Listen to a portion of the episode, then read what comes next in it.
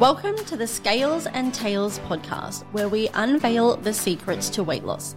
I'm your host, Brianna Thea Keane, accredited practicing dietitian, mum of four, and foodie fanatic who is constantly hungry because I talk about food all day long. Wouldn't that make you hungry too? Join me as I delve into the essential pillars that shape your weight loss journey, including mindset and motivation, nutrition and healthy eating exercise and fitness, effective weight loss strategies, behavior change and habits, sleep and stress, and nurturing a positive body image through self care. Are you ready to embark on a transformative journey with me and my guests? I'm here to help you. Let's do this. Today's episode is inspired by one of my balloon patients. He had a balloon placed mid November before Christmas and the crazy season and has since lost 17 kilos and dropped his BMI from 37 to 32. That's five BMI points. Isn't that amazing? Interesting fact around the five BMI points of weight loss, we often see a weight plateau. Why? Because the amount of energy that you need to run your body at, say, 117 kilos is very different to the amount of energy your body needs at 100 kilos. So your body needs to reset its metabolism, that basal metabolic rate. And that's what it's doing when you plateau. I see people get really frustrated by the fact that they are doing all of these things that are you know been working for a long time and then all of a sudden it doesn't seem to be working right. Often, though, I tell my patients keep doing what you're doing, knowing that you're doing all the right things. And once your body has done its own little reset, your weight will start moving again. And what we usually see is you lose a big chunk of weight loss when you jump back on the scales. Okay, going back to my patient. He has a very controlled work and home life and has incorporated his lifestyle changes really well into his daily routine.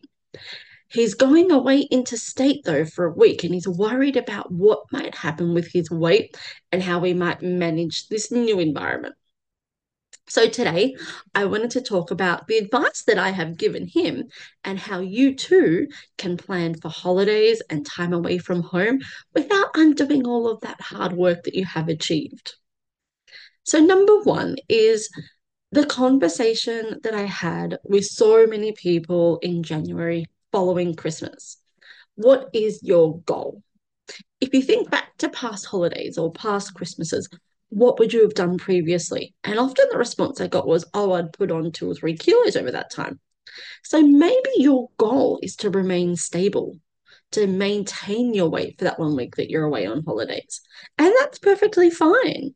You know, that in itself can be markedly different to previous holidays.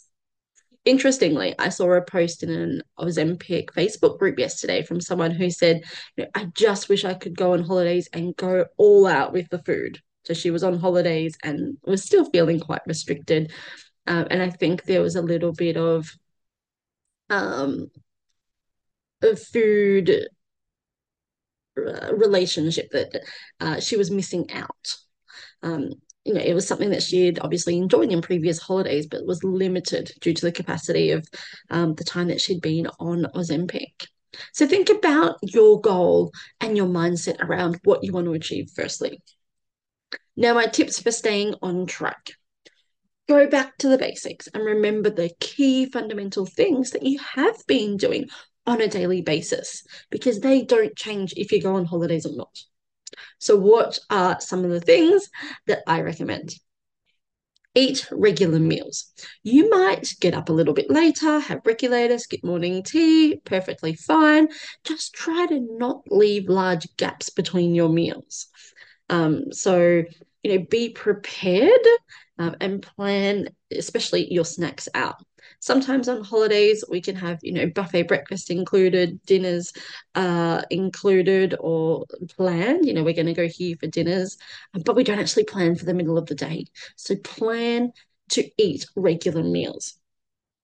When it comes to snacks, um, a couple of options. You know, when you arrive at your destination, find a local grocery store and get some snacks.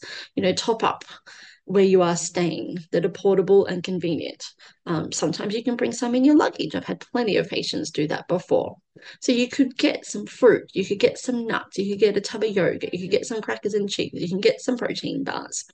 This essentially stops you from stopping in for cake and coffee every morning or grabbing a donut from the servo when you're hungry because you just can't wait for lunch or dinner, whatever that next meal is, and you need something to tie you over. So it's going to help improve those choices that you're making mid meals. If you have a drink bottle at home that you use that helps you stay hydrated during the day, take it with you. I want you to be able to maintain your fluid intake. Okay, if when we're on holidays, it's easy to go out all day, not drink, get home, have a headache, be really dehydrated.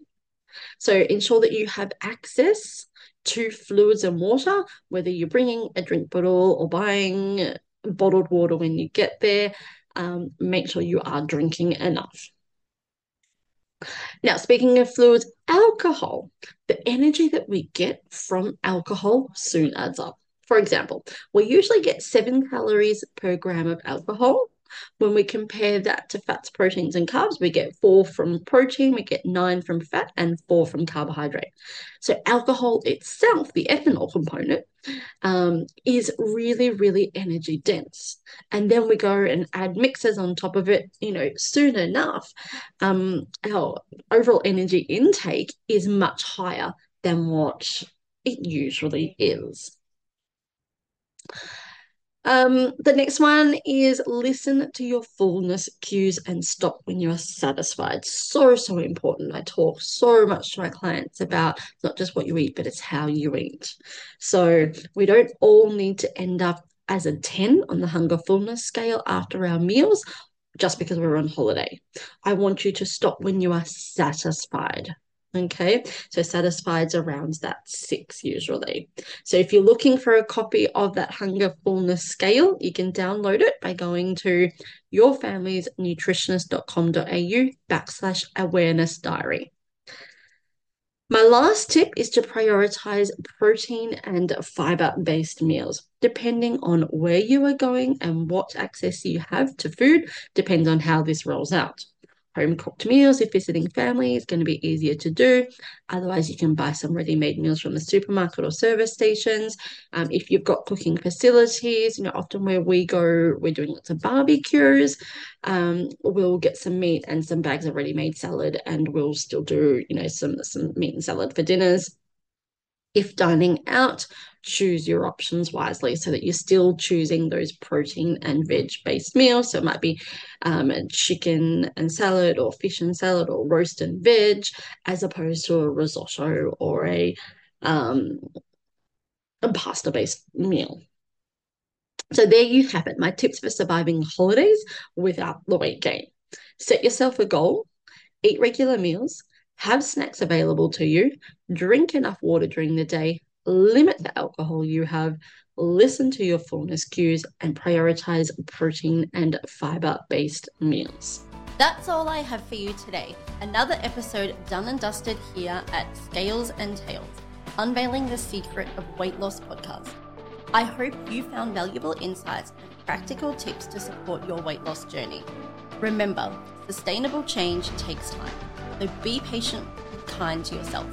I'd love for you to head to my website at yourfamilysnutritionist.com.au. I so appreciate you being here, so thank you.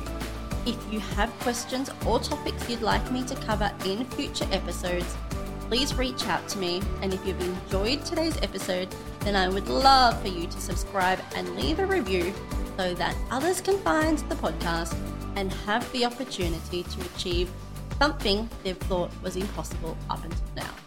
Between now and then, when I'm next in your ears, I hope you find the joy in the food you eat and get to share it with those you love, including yourself.